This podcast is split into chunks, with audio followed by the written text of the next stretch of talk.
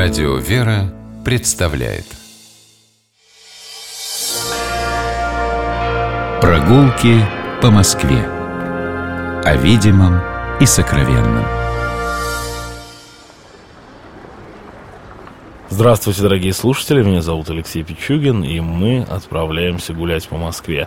Гуляем вместе с Михаилом Хрущевым, историком, москвоведом. Здравствуй, Михаил. Здравствуй, Алексей.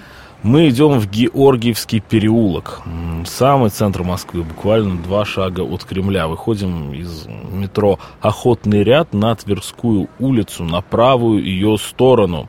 И первый же поворот направо... В огромную арку. В огромную арку, действительно, нас приведет в Георгиевский переулок. Очень даже родной для Михаила Хрущева, очень даже, вернее, не то чтобы родной, а очень даже близкий сердцу Михаила. Ну да, дело в том, что я работаю в этом переулке. В школе, да, которая там находится, одна единственная такая крупная, известная очень московская школа, 179-я, вот где Михаил Хрущев обучает молодежь. Будущих москвоведов. Давайте-ка мы э, зайдем в итоге в переулок.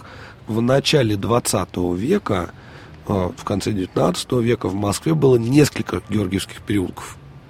Я знаю как минимум два.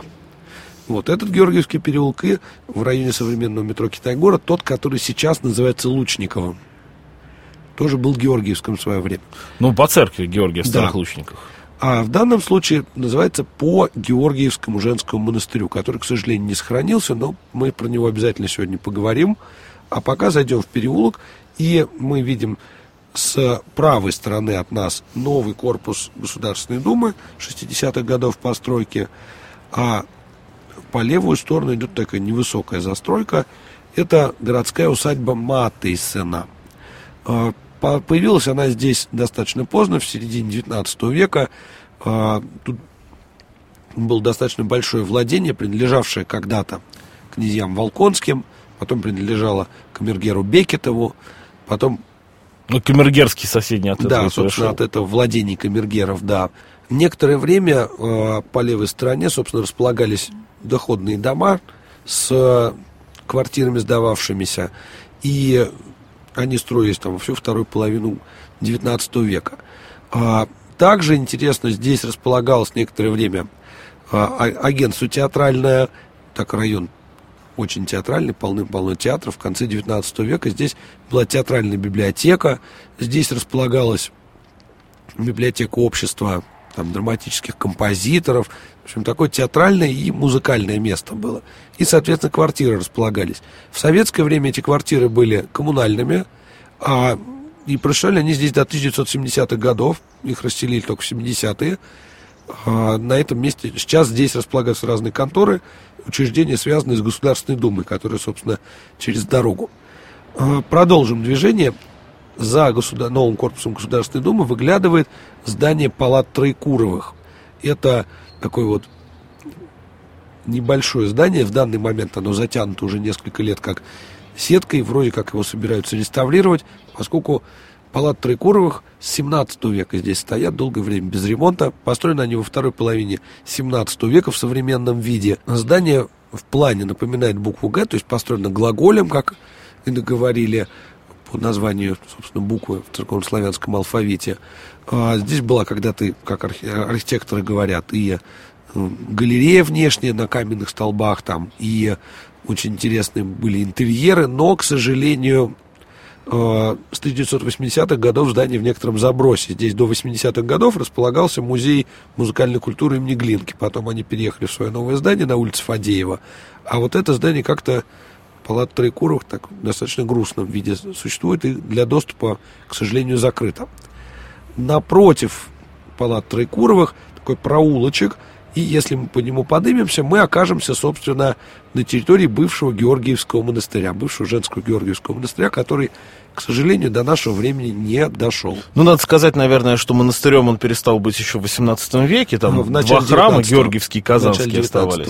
Да. А, монастырь возник здесь в XVI веке. Здесь рядом располагались палаты, Рома, э, палаты Захарина Юрьева и э, предка бояр Романовых и предка династии Романовых. И, собственно, он был ктитором вот этого монастыря Георгиевского. А, была здесь церковь Георгия Победоносца и церковь Казанской иконы Божьей Матери. До 1813 года был действующий монастырь. После, собственно, разорения Наполеоном он был упразднен, и осталось две приходских церкви, которые просуществовали вплоть до 30 года. И тут был очень интересный некрополь, тут и князь Кесарь Рамадановский был погребен, и многие исторические деятели другие. А храмы эти играли большую роль в окрестной жизни. Например, э, сохранились дневники милиционера, который работал в Амхате. И он пишет, что вот там в 29-м, что ли, году приходили обсуждать вопрос о снесении Георгиевского монастыря. А наш коллектив высказался против, потому что это вроде как домовый храм, и многих наших актеров тут и венчали, и отпевали. Вот такая вот ну, история. Ну, так или иначе храмов нет. Да, к сожалению, в 30-м году все-таки храмы разобрали, и на их месте долгое время был пустырь. Ну, и... лет 15-20. Да, причем даже сохранилась фотография там времен войны немецкая, аэрофотосъемка, и, а, собственно, на месте Георгиевского монастыря пустырь. Рядом, а, ну, собственно, на этом месте теперь стоит школа номер 179, в которой я и работаю. Построена эта школа была уже в послевоенное время. В 50-м году ее открыли как женскую. Некоторое время в этой школе учились дочки Александра Вертинского. Сохранились у них воспоминания про то, как их отец там выступал, например. Вертинский выступал в нашей 179-й школе.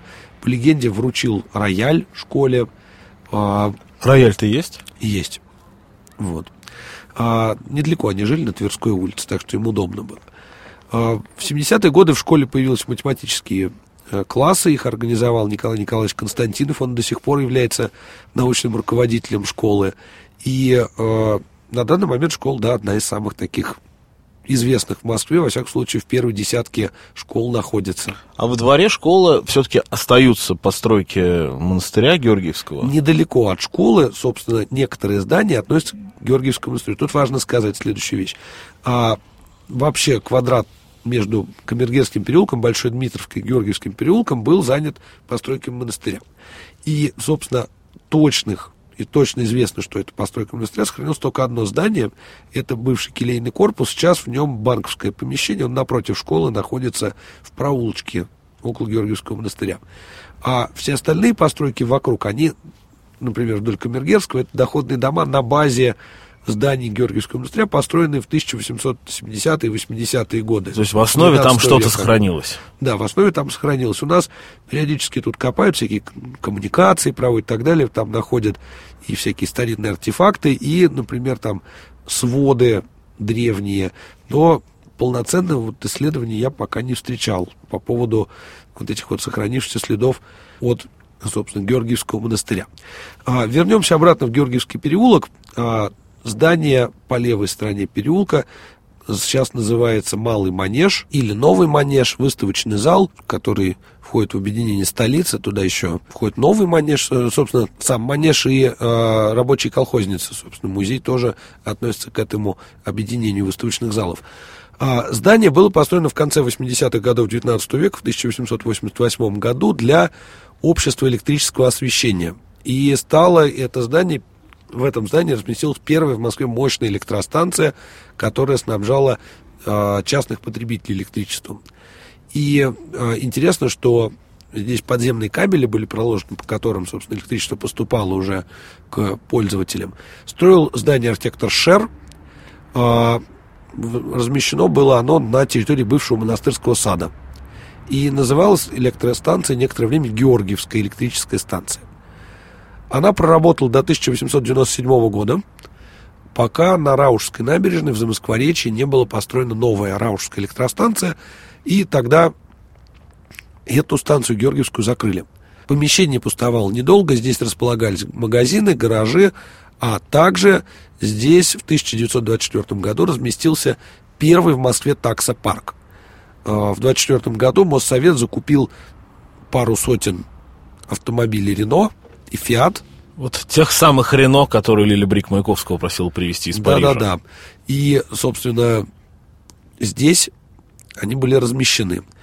А, был таксопарк. Вплоть до 1990-х годов здание работало с автомобилями. Здесь был, например, правительственный гараж долгое время. И только в 1995 году открыли выставочный зал, который существует и до сих пор.